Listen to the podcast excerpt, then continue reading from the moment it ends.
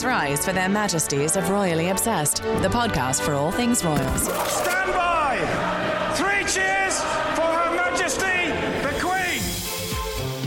And we are back with Royally Obsessed. I'm Roberta. I'm Rachel. And there's a lot of royal news coming up. But before we get into all that, be sure you're following us on Instagram at Royally Obsessed Podcast. Also, check out the merch. We're approaching the Platinum Jubilee Central Weekend. You need this. You're gonna want to wear that Royally Obsessed sweatshirt with pride. It's shop.royallyobsessed.com. You can also email us at info at gallerypodcasts.com. Rachel, what are we chatting about? Oh my gosh, as usual, there's too much, so much. I don't know how we're going to get through but we will because we are very excited about it. We have updates on the Jubilee, the Queen's health, Charles and William at Parliament, the Cambridges in Scotland, and this is huge, Roberta. But Drum roll.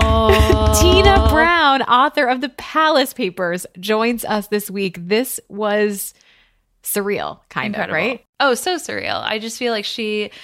Uh, we were a little bit starstruck. She's I such a big name sure in the royal world. So it was an incredible conversation too. So good. I loved it. I, I'm so excited for you guys to hear it. What are we sipping though while we get psyched for that? And now it's time for the weekly royal cocktail. So Rachel and I were lucky enough to try this Sugarwish. I don't know if anyone's heard of it. It's like a gifting platform that you can order like candy and other things from, snacks. And they partnered with Vinebox, which does those single serving wines, which I love. I'm so And- all in on the single serving because it gives you like a glass and a half, and then Yeah. you don't waste a bottle, but you get like a nice, like relaxing end of your evening. And there's nothing better than candy and wine. I got, I loved that combination. And I and housed all the candy. I got Same. only gummies, basically. Same. How was your Mother's Day, Rachel? It was good. It was so relaxing. And Matt got me, which I'm over the moon about as a gift, Matt and Finn, I should say, um, a private tennis lesson, which I'm just like, Oh, I'm playing every Thursday. I'm so excited to have like a one on one. I play with a group every Thursday and I just, I really can't wait. But please forget Mother's Day. You are on a whirlwind wedding tour. This is it truly is. I should be a professional wedding guest. No, we're in like the the last half of it. So it's like two weddings down, one to go, and you know, then I can sleep later. You're an all star friend, though, and I feel like you've also gotten to go to so many cool destinations. It Do you have really a cool. favorite of all the? I don't know if you're allowed to say that actually for anyone listening, but a favorite location. I have so to far. wait till I'm done with this coming weekend. Where but I've weekend? been in two of the three of the weddings, which is a lot. But um, so it was Cabo first, then Palm Beach, and now coming up is Lake Burton in Georgia. So yeah, It's quite so it's been so Roberta. much fun. I feel like you, I like, you know, the exhaustion is real, but it's also been just such a delight to see people I haven't seen in so long, and it's uh, like a reunion every time. So Yeah. Oh, it's, I love it's it. great. I love your picks. All right. This week in royal history, And now, this week in royal history. we are looking back on the coronation of King George VI on May 12th, 1937. Roberta, gosh, so long ago. This was interesting to me. It was the first coronation to be broadcast live on radio and TV, but it was on the then fledgling BBC. I mean, it's wild to think that it was, it had just launched the November before the coronation. King George VI also acceded the throne following the abdication of Edward VIII because of Wallis Simpson in December 1936. He actually remarked because the coronation was planned for his brother, and he George made a joke, same date, different king. I like that. They had to just they kept it on the calendar, but they just made that change at the last second. I want to play a clip from the actual ceremony. We are inside the Abbey for the most solemn and dramatic pictures that have ever appeared on the screen. The ceremony that has remained unchanged for a thousand years. Inside the west door, the members of the royal family take their places. The Princesses Elizabeth and Margaret Rose with the Princess Royal. The King prepares to take the oath. The Archbishop asks him if he will solemnly promise to govern the peoples of Great Britain, Ireland, Canada, Australia, New Zealand, and the Union of South Africa, of your possessions and the other territories to any of them belonging or pertaining, and of your Empire of India, according to their respective laws and customs. I solemnly promise so to do. I equally picture Jared Harris and Colin Firth from the King's Speech going back and forth in my mind. That's like who I'm visualizing, but you can kind of tell the uh, speech impediment nervousness coming through a little bit. Absolutely. And for this occasion, I thought it was fascinating. No expense was spared because they really wanted to make it clear that it was business as usual. The abdication was so earth shattering, as we know. Uh, there were some mishaps that happened that I thought were just funny details from coverage from 1937 that I dug up online. The It Dean was of kind West. of a shit show, right? Yeah, it was like it was Exactly. like this person's not supposed to be the one on the throne, like or not not supposed to, but you know, it was just planned for someone else, which is Well, it's supposed to just be like so the precision is everything. So the Dean of Westminster fell down the stairs carrying St. Edward's crown, but luckily it had like ribbons that tied it to the pillow. So Mm. it didn't just crash to the floor. Um, a lot of guests fell asleep. It was abnormally long, which Queen Elizabeth has mentioned in, in later years. Um, chocolates and lozenges fell out of someone else's pocket because also we all bring chocolates and lozenges to these types of things. So it all Wait, how felt- did people know that? Like it, they were all over the floor. it was someone up at the front. Yeah, it was like someone in a prominent position. like in the shot, like in the video shot. It wasn't Oh, just God. a rando guest. Yeah. But it just all made it feel kind of human. And then there was one news bullet as I was reading. I really went down the rabbit hole. I did this solely as Roberta knows we were kind of up to the wire with Tina on yesterday. But there was a news bullet that Hitler was not given an invitation. And it was a technicality because no heads of states were allowed.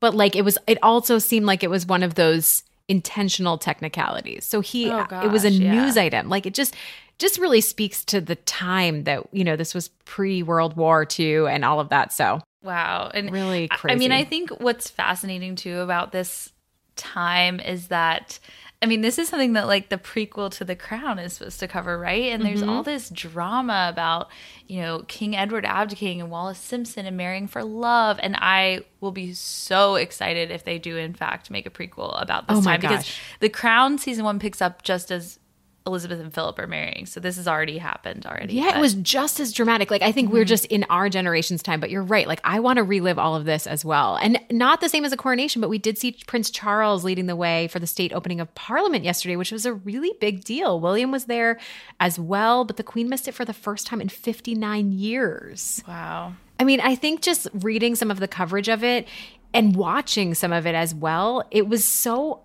apparent that the queen was still in charge, you know, because Charles didn't even sit in the sovereign's throne. He sat on the consort's throne, which is where Prince Philip would sit. And also remarkable to me was that Charles had first did this when he was 18. He first joined his mother mm. for this occasion. William's doing it when he's 39. So it's just a difference there, reminder yeah. of just how long Charles is waiting and he still is quite is not there yet.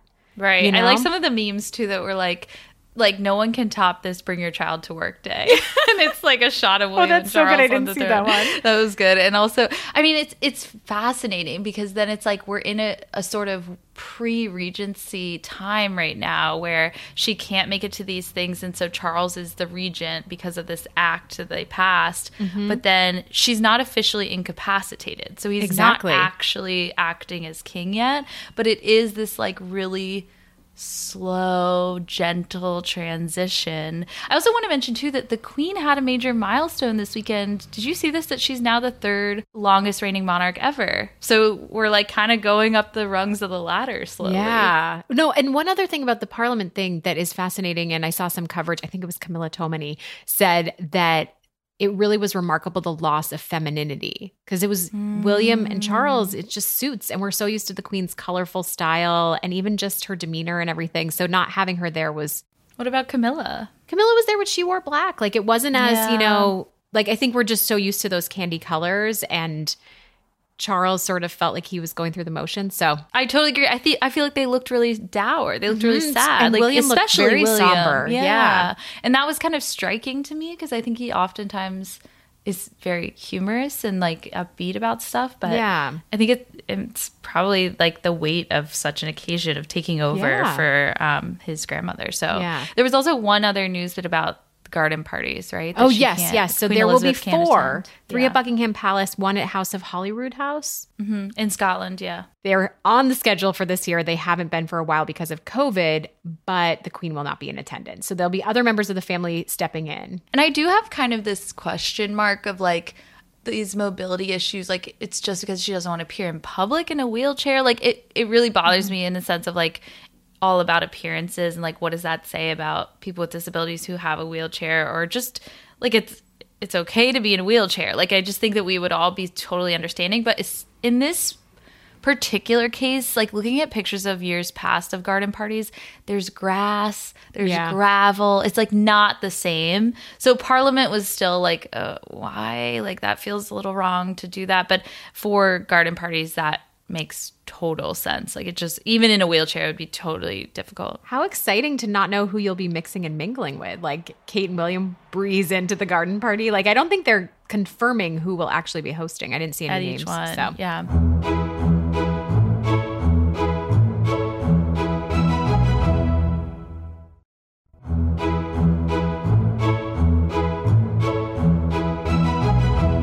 All right, moving on. New segment alert, Roberta. I am going to set a timer for 60 seconds because there's so many Jubilee updates and we don't want to neglect those, but we just want to give you kind of the the rundown of what's like I have to happening. get, so I have to get like you ready? mentally ready. Yeah, no, like I'm really putting the pressure on you. Do you like that? This I'm Which- just okay. saying the drill, but you're doing All right, it. you start it and then tell me when to Let go. me find my timer. Hold on. Okay, I am ready, I think.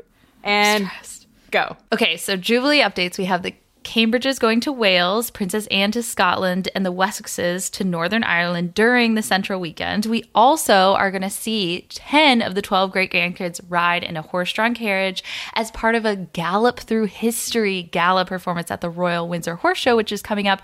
How they're going to have seven month old Sienna in the carriage, not sure, but it'll be interesting. Maybe she has Beatrice with her. I don't know. There's also going to be this party at the Palace concert that we all know about that's already been happening for quite a while. And it's on Saturday of the Central Weekend. And Rachel, I'm sending you an image of what the stage is going to look like because it looks amazing. Click on that link. Clicking, clicking. What Got time am so I at? 15 seconds, Roberta.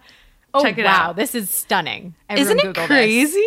Remarkable. Beautiful. It's this giant circular stage right in front of, of Buckingham Palace and the this light show and her image as a silhouette of Queen Elizabeth behind them. It's truly breathtaking. I you wish hear we my timer? there. Uh, I'm done. I'm done. I'm it. literally done. That was so good. Oh my gosh, we got it in. It's really exciting. The buildup is huge. I cannot wait. You did a great job. Thank you. I feel like I need a break for a second. You should go to the Cambridges and then we'll do the Sussexes. Wait, can I just ask one quick question? I'm just one minor follow up. You said that Sienna. So do we know the two grandkids that are not in the horse drawn carriage, or is that not Archie and? Lily. Oh, it's Archie and Lily. Yeah.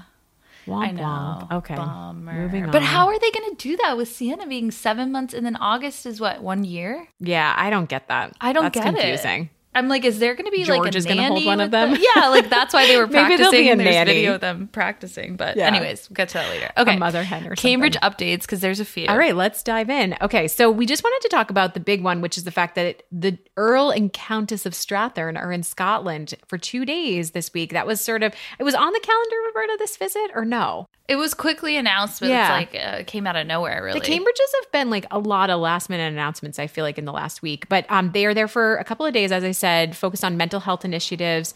The big event that we saw ahead of recording was that Kate and William participated in Roots of Empathy, which is an initiative they started to help with the emotional development of children. This also, this occurrence co- or occasion comes on the heels of Maternal Mental Health Awareness Week in the UK, which was from May 4th through the 9th. I wanted to touch briefly on the video that Kate posted last week. It was on Archie's birthday that it was shared, and Kate got some flack, but it was basically announcing pa- her new patronage with the Maternal Mental Health Alliance. I think, you know, people were frustrated or taken aback only because there are thoughts that there was neglect with Meghan in that. You know, Meghan has stated that in terms of during her pregnancy with Archie. I feel that that's not a part of this. Kate is very, very clear on her commitment to the needs of early development of kids and mental health as a part of that. But what do you think, Roberta? I mean, I think it was a little bit odd too that it didn't really line up with the start date of that week, and so it was like, why It was like do midway. It? Yeah, it was midway. So why do it on that particular day? And you know how thoughtful they are about like what's going on. But I feel like I've been seeing those- less of that. I think there's been a think lot of yeah. calendar con- conflicts that I'm almost like, have they made a decision to just not pay attention to that? But it is strange to have that Yeah. post on Archie's birthday.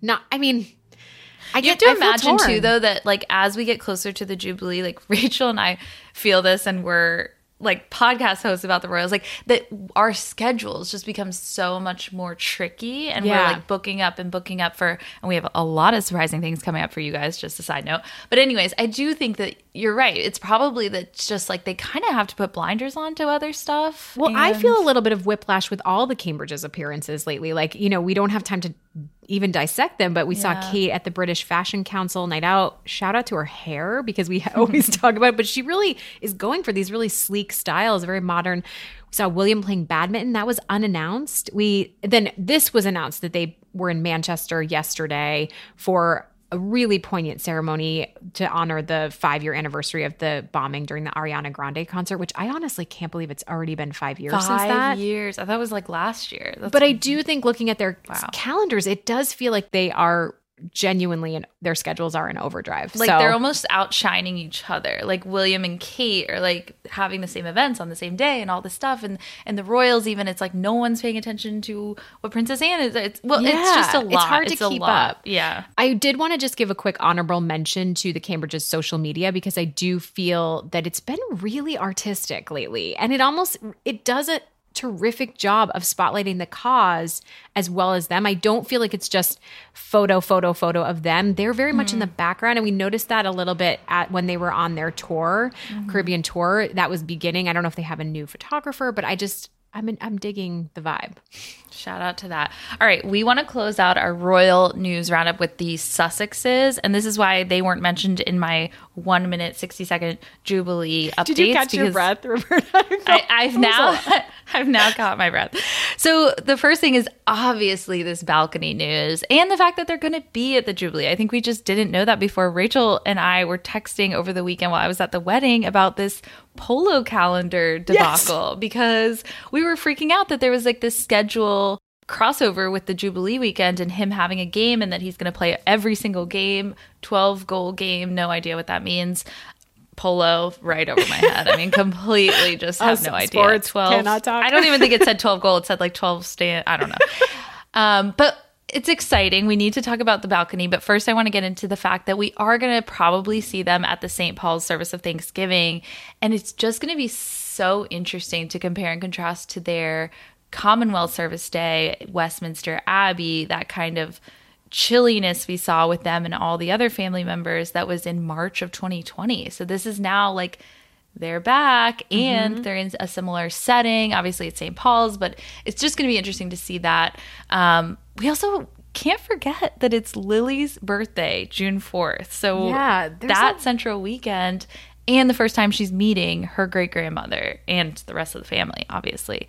Um, Yeah. Okay, but Rachel, I want to talk about this balcony appearance quickly because we I feel like have a little bit differing opinions. You wrote an amazing story on PureWow, an opinion piece all about it, which is incredible. Everyone should go read it. What's the headline? Well, it's basically, I just, I feel I am concerned that it's a mistake that they're not going to be on the balcony for trooping the color. I just think that that is the moment. You know, we had Omid on the podcast, I think it was like six weeks ago now.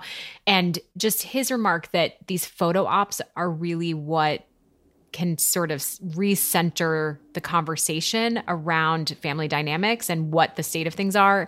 It is for optics in a lot of ways, but I do feel that it's just a miss to not have them there. I don't like that potentially the decision that it's working royals only is a choice that's maybe made conveniently to eliminate Andrew, but it in turn eliminates the Sussexes that are not on the same tier. Yeah, and I I see your point, but I'm also Yeah. questioning whose decision it really was because I'm not totally convinced that Harry and Meghan wanted that optics. Yeah, they wanted to give them the chance when all that we've just talked about, all that Meghan suffered during her, you know, mental health struggles when she was pregnant, and just then saying, "Oh, it's fine, smoothed over. We're all on the balcony. Look at us, big happy family." Yeah, Like, they I, might- I think for them too, it's like maybe they don't want that. Yeah, they very much could have declined. And I put that in the piece. I think that it's just, I'm disappointed that if it was a decision related to just solving the Andrew problem and just it seems like an olive branch, low hanging fruit to have them be a part of it. And I think that Mm-hmm. looking back in time, like I think you would want Harry and Meghan to be there. Like it just Well, I do think there is going to be a Sunday. Yeah, another- that's what there there's supposedly the about. chatter. The rumors are that there's going to be a big, huge family balcony appearance on Sunday, and hopefully is that would be. confirmed or that's just a rumor? That's that's like there's supposedly like the pageant is going to have a balcony appearance. Okay. And that's on It's Lily's actual It's not- birthday, right? And that's Lily's actual birthday. Yeah. Well, so then that would be even better. I mean, I hope for all of those moments. I think that it's hard just speculating, but I do, I just, I don't know, it read as a mistake to me when I first saw Yeah. it. So, I do think though, like, and just one last note about that is that like what the queen did with that, I think is a little bit admirable and a little bit of a stroke of diplomacy in that way because I think they aren't, you know, working for Her Majesty anymore. They aren't doing those duties. And so it's kind of fair. It makes mm-hmm. sense to me. And I think, you know, it's nothing about shutting people out. It's about, well, they obviously didn't want Andrew up there, but I do think that it's okay. Well, you're not carrying out specific duties for, you know, even their patronages. Some of them, they've said goodbye to their patronages. So it just, to me, makes a lot of sense. And hopefully we see them on another balcony. yeah, it does draw a very clean line. Yeah. But we'd love to hear your thoughts. And also, there's a great, um, also another story by Peter Hunt that is really good about that decision and um, an interesting take. So, then the last thing is just this Travalyst ad. And we're going to, uh, Harry appeared in a Travalyst ad f- with a couple actors, which I am familiar with, which I feel Tell kind of like, because I just watched Taika Waititi's show on HBO Max called Our Flag Means Death. It's a Mm-hmm. pirate show and it's a comedy, and it is pretty funny. You have to t- like take a few episodes to get into it. But two of the actors from that show are in it: Rhys Darby and David Fane. And so here is a clip from that little ad they did. Does this ring any bells? What is it? It's a lolly wrapper. Okay. You dropped it. No, I don't think so. Well, according to my report, at 2:17 p.m., October 29th, Bethells Beach, Tamaki Makaurau, New Zealand, 2018. Might have been a confusing time. It was windy. Uh, I don't think it was confusing. It was an incredible time. We had an amazing time in New Zealand. It's beautiful. I know, right? It's a jogger's paradise. Oh, hang on a second. It's okay. It's a walkie-talkie. It's this idea. The skit is this idea of it, you know, instead of you rating your hotel stay or this restaurant you visited on vacation or whatever it is, the idea is that the trip is going to rate you, which kind of blew my mind a little bit Yeah, because I've been really- staying in a lot of hotels and I'm like, God, I use so many towels. Even that, was clip like- you chose, like it it would be incredible if you had some documentary crew following you and like you dropped like you're dropped a single lollipop wrapper and someone documented that and you're like, Yeah. gosh, like even trying to be conscious, you're Or dropping like the amount of water moments. bottles, like when you're on Yes. vacation, like you kind of just like lean toward like a plastic water bottle. It's like, oh, that's so easy. But it's like, really, you should be thinking about. I just, I'm in the midst of traveling so much right now that it really Yeah, hit home for me. this. Yeah, there was the girl dad shirt as well, which was a sweet shout out to Lily. But then the New Zealand 2018 mention, he had says we had a great time, and this was fascinating to me, Rachel. I don't know if you knew this, but Tina Brown, one of her excerpts, um, talks or in the book she talks about that Meghan Markle was left mystified when thousands turned out to see her and hated every second. This is a quote hated every second of her, quote, pointless trip to New Zealand and Australia during 2018. This is what Tina Brown writes. This is her, her sources wow. telling her Meghan hated every second, thought the trip was pointless. Supposedly, and this is rumors, you know, who knows, this isn't confirmed, but supposedly the Sussexes are so upset by this particular quote in Tina Brown's book that they actually want to do another interview. So I don't know. That's totally rumors. That was I think I saw it in Marie Claire. But it's fascinating that Harry calls that out specifically. He says we had a great time in New Zealand. It was Yeah, amazing. So yeah. just the, the timing of all this is is um is he does getting a great job acting in this as well. I did feel like it felt there was a touch of eeriness when like people just sprung from the bushes because that's probably kind of true to life for him. But I liked that Mm. they play. I mean, it was clever to play on that. it was a long ad and it wasn't as tight as it should have been and it could have been a little funnier like the punchlines weren't like i just and don't the think call to action. I think that there was no call to action Yeah, which like- i ended up finding the quiz on travel and i it? took it myself and i got a four out of five rating but i don't feel like i answered it totally honestly so it's just a rating like you say what you do on your trip and then they give you a rating to see like how sustainable you are of a traveler but then it's like what's the next step like is yeah, I was waiting for collecting that because it was a really great setup. Yeah, I think it's just like awareness, but it doesn't feel like there's actually any, ac- there's no actionable thing to do. So I don't know.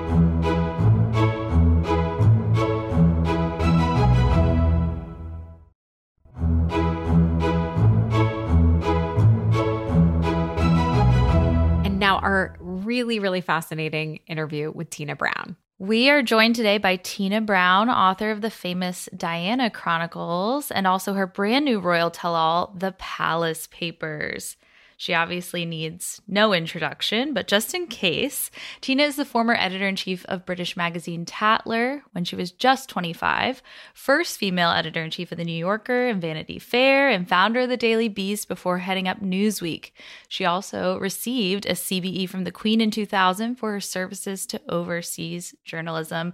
Tina, Rachel and I are delighted to have you on the show. Thrilled to be here, really. I spent my Mother's Day reading your book. I've been reading it for the last week, but my husband was so nice to clear the path to my child and let me just cuddle up. And the book is so fantastic. So it's really just. I'm so glad. I like to feel that you're sitting there in the rain coming down. It was really book. rainy. It was just my perfect day. So, anyways, Perfect. thank you again for being here. But before we get into the book, we really wanted to ask you about the news that broke last week that Harry and Meghan will, in fact, be at the Queen's Platinum Jubilee. But the big caveat is that they won't be on the balcony. What do you make of that? Is that a smart decision by the palace, a mistake? We'd love your thoughts. Well, they're trying to be consistent, right? I mean, the Queen is saying, the palace is saying, the only people on the balcony need to be senior working royals. And of course, Meghan and Harry famously are no longer senior working royals. So it actually would have been more of a break with their protocol to have them attending on the balcony. Personally, I'm a little sorry they're not going to be there because I think they are family. And I bet the Queen's sorry, really, too, because it's, I'm told that back backstage at those big balcony occasions, it's very much a family party. You know, it is celebrating the Queen's kind of official birthday. And that's the atmosphere in the background there. Do you think they'll likely be backstage? Do you think it just limited I from the don't. balcony? No, it's it's purely the balcony uh, includees. Uh, but you know they're going to be at other events, so Yes. um, that's good that they're coming back. I think it's a shame if they weren't there at all. Yes, we are so thrilled to see the news that they will be participating, and Archie and Lily in some way too. Yes, indeed, and the Queen gets a chance finally to meet with Lily, who she's never met. Right, exactly. Well, uh, speaking of the Sussexes, you refer to that exit as scorched earth maximum mayhem. Is there one mistake that you think that is there like the number one mistake they made in your in your mind? I think the mistake they made was impatience, really. I mean, real impatience, because this was a very hard to negotiate exit plan. And it really did have a lot of considerations attached because it affected constitutional issues, it affected William's children as precedents, it affected financial issues, it, it affected security issues. You know, so there actually were a lot of knotty things to, to unravel. And they just wanted out, you know, and they just wanted to, to charge ahead and just like get it done. And in this instance, I really do think they'd have got a much better deal if they'd been less impatient. Mm-hmm. But is there a way back for them? I think you mentioned something about, you know, maybe once Charles is king, do you think that opens the door for them at all coming back into the royal fold in some capacity or what are your thoughts there? My guess is that Charles is really going to want them back, sort of need them back, actually, because Harry and Meghan were huge assets to the whole kind of royal repertoire, frankly. I mean, they had a young appeal that was very, very potent in the country. The problem is that Harry keeps throwing new hand grenades all the time. Just when they are hoping they can sort of start to get on an even keel, there's another news bang from Harry. And I think that it's causing a great failure of trust. So it seems harder and harder for them to sort of knit back the family if if Harry keeps on throwing the news bombs. The sort of the most difficult thing for them to deal with is the fact that he's decided to write a tell-all memoir. And that sort of is hanging over them now, like something in the future that they don't know what's in this new book that he's writing. There was a great deal of consternation about the book because, you know, Harry's always said he doesn't want his privacy invaded. And yet here he is kind of invading not just his own, but theirs, you know, with this book. So it's a very tough moment for them all as a family to kind of accept Harry back in unless somehow he can agree to sort of, okay, everything we're saying here is off the record. They're, afraid that things they say to him right now are going to wind up repeated uh, either in the book or on a news show. Yeah, which sort of leads us to William because I feel like, you know, and this is explored a lot in your book as well the relationship between the brothers. I think everyone's endlessly curious about the relationship there. What to you is hype and what's not? Like, what's media just kind of fluff and what's actually real well, between There's them? no doubt that these two brothers were really, really close. I mean, one of the scenes that I kind of love actually in the book is when Harry uh, had to be yanked out of Afghanistan because the press broke the news that he was there.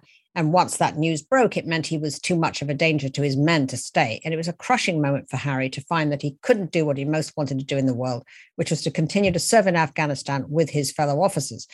So he was yanked back. He was very, very unhappy. There was a news conference, you know, uh, as he landed with members of the media who had been promised an interview with Harry as soon as he got back. And William could sense from the back of the room, because William was there with his father, that Harry was just in real distress, that, you know, he was fragile. He was trying to be uh, a good soldier about, you know, talking to the media, but it was clearly agony for him. And even though there had been a promise that he would talk to the media, William just suddenly got off and he made a kind of gesture like, you know, pulling a knife across the throat as if to say, cut, cut, cut, we have to cut.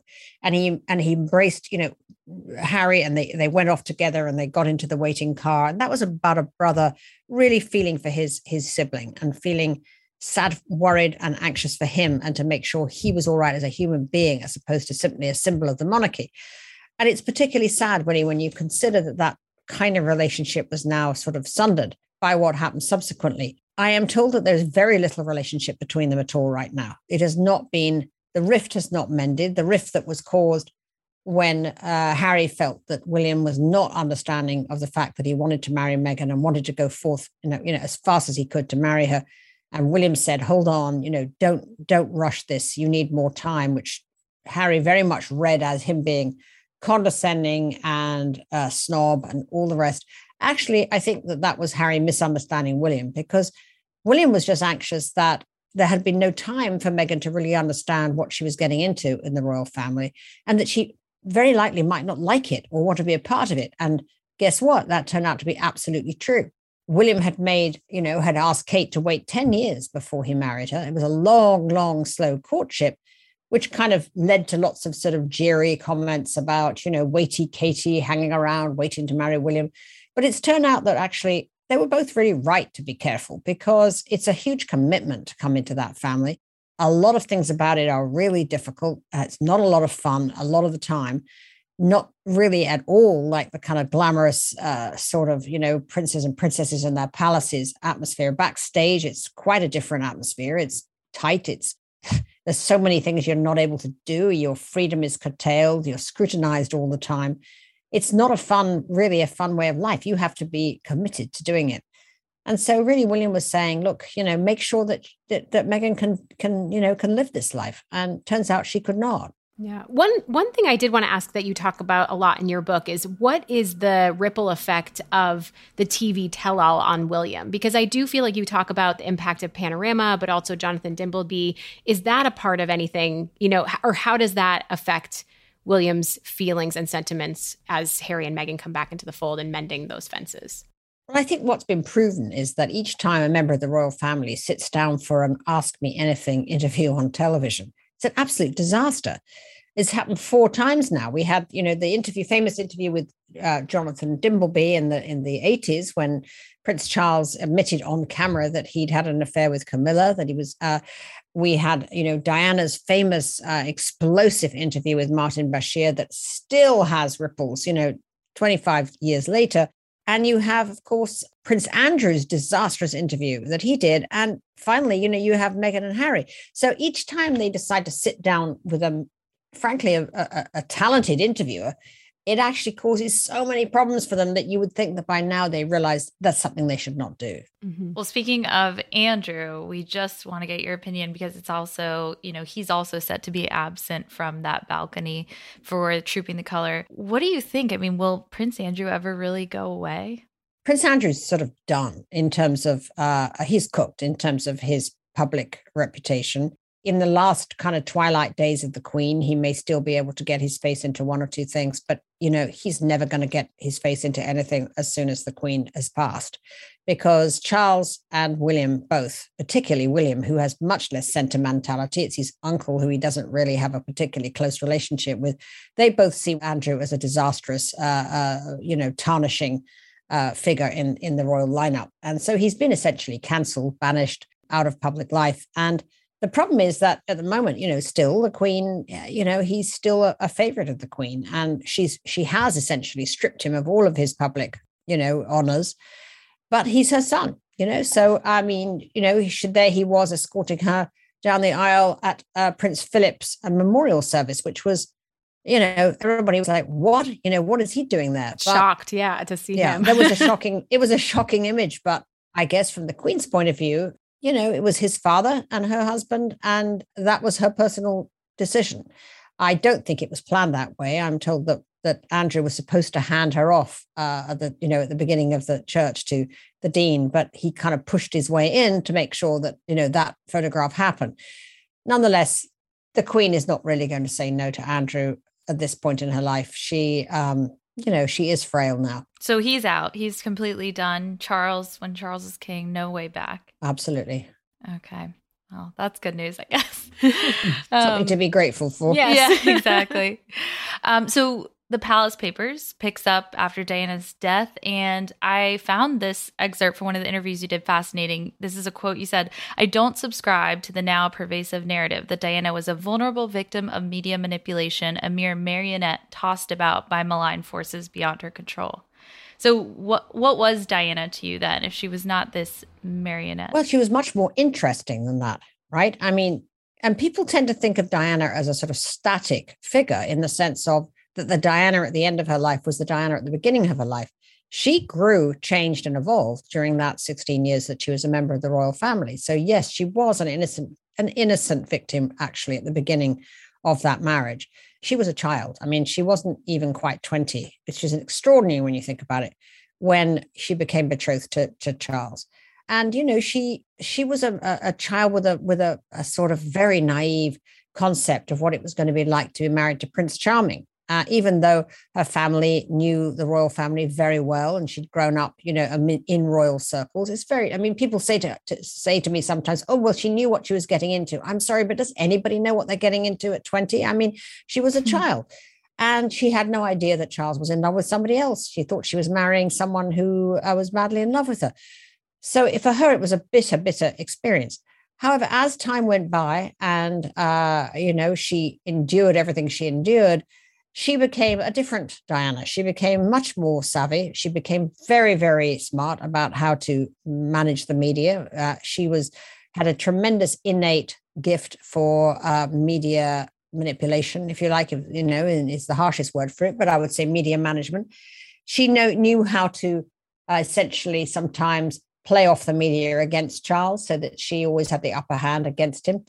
And by the end of her life, uh, she frequently tipped off the media herself about where she was going to be in order to send some kind of a message, either to Charles or to make um, the real love of her life, Dr. Hasnat Khan, the uh, a Pakistani doctor she was so mad about, jealous. You know, she she was always trying to send messages to Hasnat Khan to say, "Look, I'm out with on the town with this person or on that person." Uh, you know, you may not want to marry me, but others do, you know, and she would pose and she would let the press publish those photographs. So there was a much more complicated um, sort of subtext, if you like, to the Diana of later years. That's what I really meant. And I and I think that she was very shrewd and very canny in many ways, Diana. Do you think for James Hewitt, I just want to ask, do you think she put those stories out there? Was she kind of the instigator for some of those or well, what interested me was that, you know, James Hewitt published his memoir about his love affair with Diana when uh, she was at her most unhappy.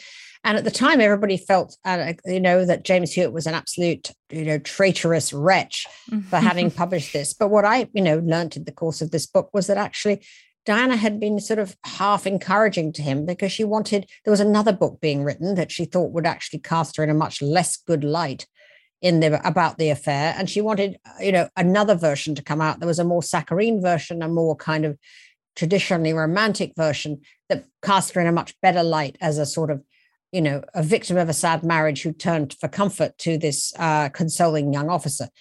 And so, you know, once again, this was Diana being quite canny and, mm-hmm. and in, in her image management and not the kind of Diana that we keep reading about today. Well, and you mentioned earlier Martin Bashir, with everything that's come out since that interview panorama, was Diana, we're so curious, was Diana in control of that situation or not, in your opinion? Well, I definitely think that Martin Bashir was disgraceful in the way he manipulated her paranoia about the royals by lying to her and saying that members of her closest circle were selling her out, members of the family were leaking on her.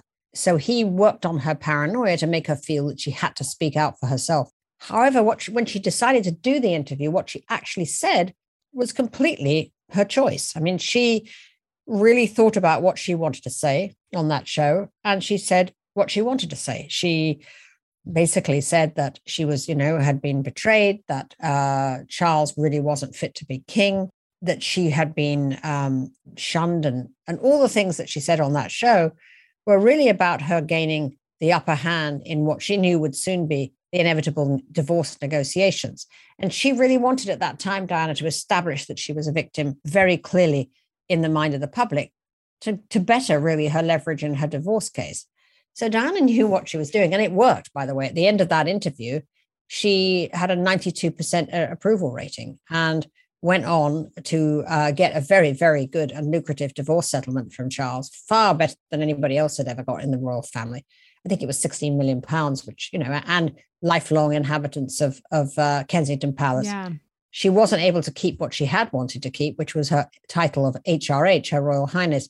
She did lose that, but she kept everything else. Mm-hmm. Yeah, it was a it was a win ultimately, and I agree. She had great clarity yeah. of thought in that interview, which brings us to Queen Camilla because this is also recent news, and you talk about this. Are we right to forgive and forget here? Because I think that that's something that, for my own personal perception, you know, thinking about the evolution of Camilla in my perspective in our perspective, it's hard to go back reread, you know, reading the Palace Papers and the Diana Chronicles, just the level of manipulation and her involvement and the pressure on Charles to go in Diana's direction. What are your thoughts? Well, actually, I do feel strongly that, I mean, Prince Charles, who's never really seen as a kind of tragic romantic figure, but he is really, because he fell in love with Camilla very early on, wanted to marry her, loved her, couldn't really consider even marrying her because she wasn't of she was an aristocratic woman girl but she wasn't nearly of the sort of level of bride that was being considered for him plus uh, she was the person who'd already had sexual experience, uh, unlike uh, what was expected at the time that he should marry a virgin, which was so ridiculously,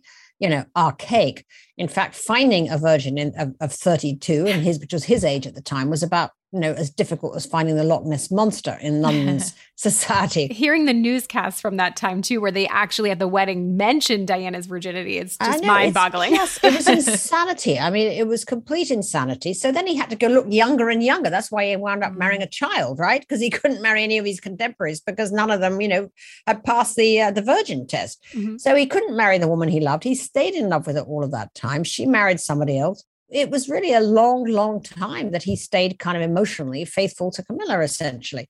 And he had to marry someone who wasn't in love with because he was told to. And so when it went wrong, it was all complete agony for him. And he still was in love with Camilla all of that time. I mean, I can, I have really developed a great affection for Camilla as a character. I think she's sane and, and amusing and stoic and decent, actually, and kind and and and, you know very very much uh, his supporter and has really gone through a tremendous amount because she's you know been his great sort of rock all the way through his life. So I actually think that Camilla um, is a very uh, sort of sympathetic figure. And the interesting part is that when the Queen said recently that she would like Camilla to be known as Queen Consort when Charles ascends the throne, it was a very interesting and actually kind of sort of seismic message because what she was really saying was it's actually possible to earn this this role. Mm-hmm. It isn't as important that you are completely to the manner born, that you're royal, that uh, you're necessarily, uh, uh, you know, the first person the person marries. You know, she's a divorcee after all, Camilla. It's more important that you understand about this being this role being about service, duty, and the long, long game that it takes. Camilla has shown she can do all of those things. But that's a very sort of new development, essentially. Yeah. I mean, this was a woman who wasn't even allowed to come to Charles's 50th birthday, which the Queen hosted, because she said, you know, no, absolutely not, you know, div- she's divorced mistress. No, you know, we're not having you at the birthday party. And now she's going to be called Queen Consort. So that's a kind of huge change, which in a way hasn't quite been understood, I think, as seismic as it is. Yeah. I think, and that's one of the things that surprised me about the book was how, you know, you say Camilla's salty, good fun. And I think, you know, that paints the picture. It changes my mind a little bit about her as a person. So, are there, you did extensive, extensive research for the book, over 100 palace sources. What surprised you most about in your research for this book? I was just sort of reminded just what a what a difficult role they play. You know how it is a cage that they live in, and they've somehow got to find a way to be human in that cage. And I think I felt really by the end of it that the kindest thing the Queen could do is to sort of give each one of the non-senior royals a big check in her will and say, "Go off now, be free, live the life you want to live. You're not constrained here anymore, living in this crumbly, you know, palace." situation as a kind of cage bird who has to perform these duties. It's very, very uh, hard life, frankly, for them. And everybody kind of mocks them and says, oh, they've got all this, you know, privileges and so on. Honestly, I don't think one of us could stand living in that environment for very mm. long. So that's my sense. You should liberate the cage birds. And you know, whichever one of the children is willing to sort of take that role on should take it, whether they're born to it or not, whether they're the first in line or the second in line. It so happens that William is the first in line. And it's a good thing that he is, actually, because he does have the temperament and has seemed to have bought into his destiny, which is to simply be a person who serves the people and the crown. I mean, that this is going to be his destiny. And even more important, his wife has bought into it. I mean, Kate is a modern, you know, beautiful, smart, well educated young woman who has actually thought about it at length, watched it up close, and said, I can handle this. I can do it. And she is doing it. But, you know, Prince Harry, if he'd been the firstborn, he, he wouldn't have lasted 10 minutes because his temperament is far more uh, hot headed. You know, he's much more impulsive. Uh, he's much more emotional, and I think could not have, have, have sort of survived the the the life of sort of denial really essentially that that comes with being the monarch but you and you say the check part like if the queen said that at the end you know and do you feel like the monarchy can and should survive? You think like i'm curious what that means for the future you saying that. I think the monarchy can survive. I think that it, it's there's no big movement for getting rid of it in the uk it is this composed calm safe space uh, you know at the top of the british uh, state essentially that is non-partisan, that embodies the national identity, the national history. And there is, I think, a, a great deal of still of respect and affection, essentially, uh, for the monarchy in, in, in, in the UK.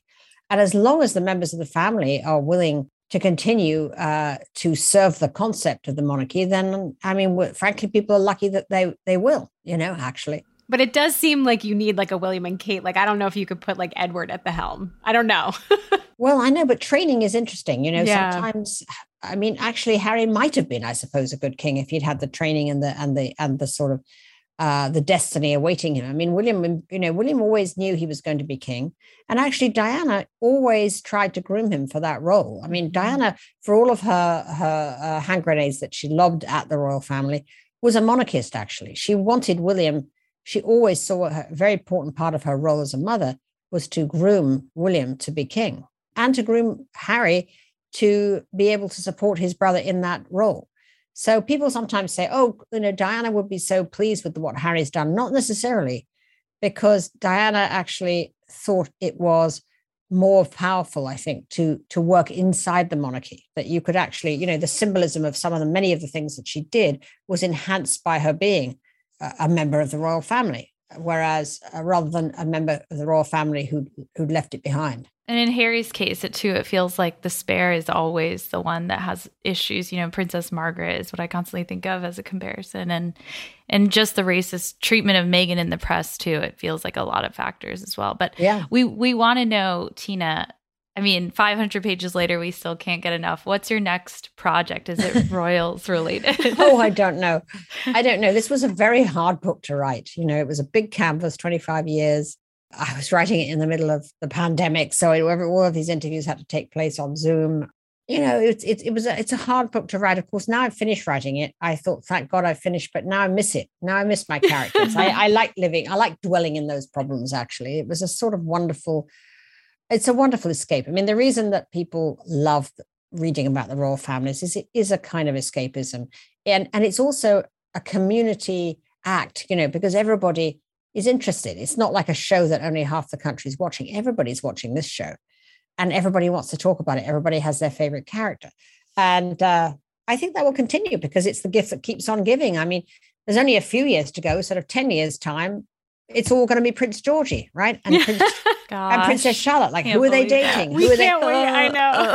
it's going to be so much fun to read about Prince George. I Charlotte, think- especially. I mean, so yeah. absolutely, and I mean, actually, Prince Georgie, I think he's one of the most beguiling children. He's the only child other than my own, my own that I've ever followed on Instagram. He's just got it's that little toothy smile is so adorable. Aw, yeah, it's he so great. I know. It's so true. We're just leading into the next generation. But Tina, we ask everyone that comes on the podcast if you could identify with any royal, living or dead, who would it be and why? I mean, Elizabeth the First. Sorry, ladies, but she's my Ooh. she's my heroine. You know, mm. she was extraordinary. I mean, she had such courage and stature, and she was such a scholar, and she was so such a you know such a piece of work in every way. So yeah, I, I'll, I'll go for Elizabeth. I think the first. I love it. That's great. We haven't had that answer. yeah, yet. we haven't heard it. that one yet. yeah, where can everyone follow along, keep up with you? I mean, everyone will definitely promote the book, but is there anywhere? Well, you know, I'm, I mean, I do tweet from time to time, but I've Okay. gone a little quiet recently because I think tweeting has become a hazardous act. So Very you'll true. have to tweet on my behalf. All right. But truly, it's been such a delay. We, I mean, this was an honor for us to have you on I'm the so podcast, pleased. and I'm the so book glad is you're enjoying it. Thank you. Thank you. Thank you. Bye bye.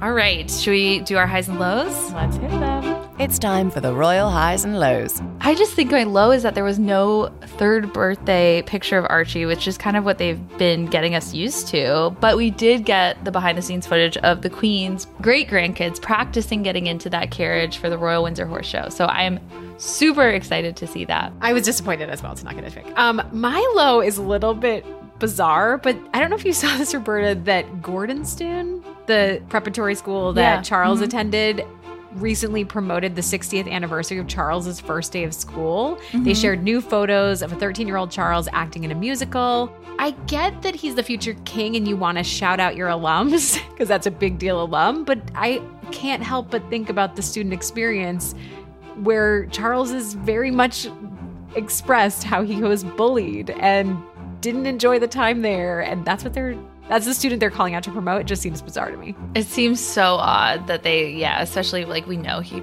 i keep reading about gordon it. Stoon, Yeah. Gordonstoun everywhere and it just makes me kind of just perplexed That should not be the poster child for your school. Let's yeah because he had a bad time He had a terrible time. Okay, my high is that Valerie Biden, Joe Biden's sister, thinks that Meghan Markle would make a good president. This kind of came out of left field and it's just a random little news story. But during an appearance on Good Morning Britain, Valerie Biden was interviewed and asked if Meghan Markle should be president. And this is her response. It's wonderful to have women in politics. More women, the more women we have, the better our democratic system will work, a better point of view, a different point of view. And uh, we embrace all women and we welcome her to come in and join the Democratic Party. So you think she'll make a good potential candidate one day, maybe for president? Yes, perhaps. Of course she will. Oh, I love that uh, support. And it is kind of a weird question to ask. why but did you that come up I don't know. I think because their Suits stars one time said that she they would have voted Meghan Markle for president. it was like, back this- in 2016? like so long ago. I know it's so random, but you have to think that Piers Morgan, because Good Morning Britain was his show, that Yeah. he's absolutely losing it. For Oh yeah, totally, totally. oh my gosh, I guess this technically counts as a Jubilee update, my high, but there was news at the Met Gala that we didn't talk about last week for some odd reason that Lin Manuel Miranda is collaborating with Andrew Lloyd Webber on a once in a lifetime project for the Jubilee. Like, oh, Wait, Roberta, it's for the Jubilee specifically. yes. Wait, what? Yes. And so they're doing some sort of Oh thing. All the details are under wraps. And I feel like I just, all I can think about is the King George III scene in Hamilton. Like, that's My one of my favorite. those two appearances. favorite. Like, and having that blend of like Andrew Lloyd Webber and Lin Manuel Miranda, it's just fantastic. So Uh, I cannot wait. I hope Yeah. that's part of the. we're the so close to the Jubilee, Roberta. This So is getting close. big. I'm so excited. All right. Well, just a reminder before we close, leave us a royal rating. Here's part of a review. And it says, I'm not a royal watcher, but I enjoy this weekly podcast. It's fun, respectful, and not gossipy. The relationship between Roberta and Rachel is fun, and I enjoy how much they enjoy it. They're having fun, really. Thank you for a dis- distraction from the horrible global news that saturated our lives. As an infectious disease doctor, these fun distractions are absolutely necessary. Wow. Thank you for your work as well as an infectious disease doctor. And we It's are incredible. having fun. Roberta, I have so, So much fun. doing this. there was the word "fun" is in that review ten times, and it's so true. very All right. ac- accurate. Reminder to subscribe so you never miss an episode. Please, please, please give us a five star review if you have time. We have so much planned for the Jubilee, and we are so, so excited to unveil it so soon. Email us at info at gallerypodcast.com. And till next week, God save the pod. Her Majesties of Royally Obsessed have retired for this episode. God save the pod. And if you fancy the podcast, give Royally Obsessed the royal rating of five stars on Apple Podcasts. Follow us on Instagram at Royally Obsessed Podcast and join our Facebook group, Royally Obsessed. Royally Obsessed is a gallery podcast production.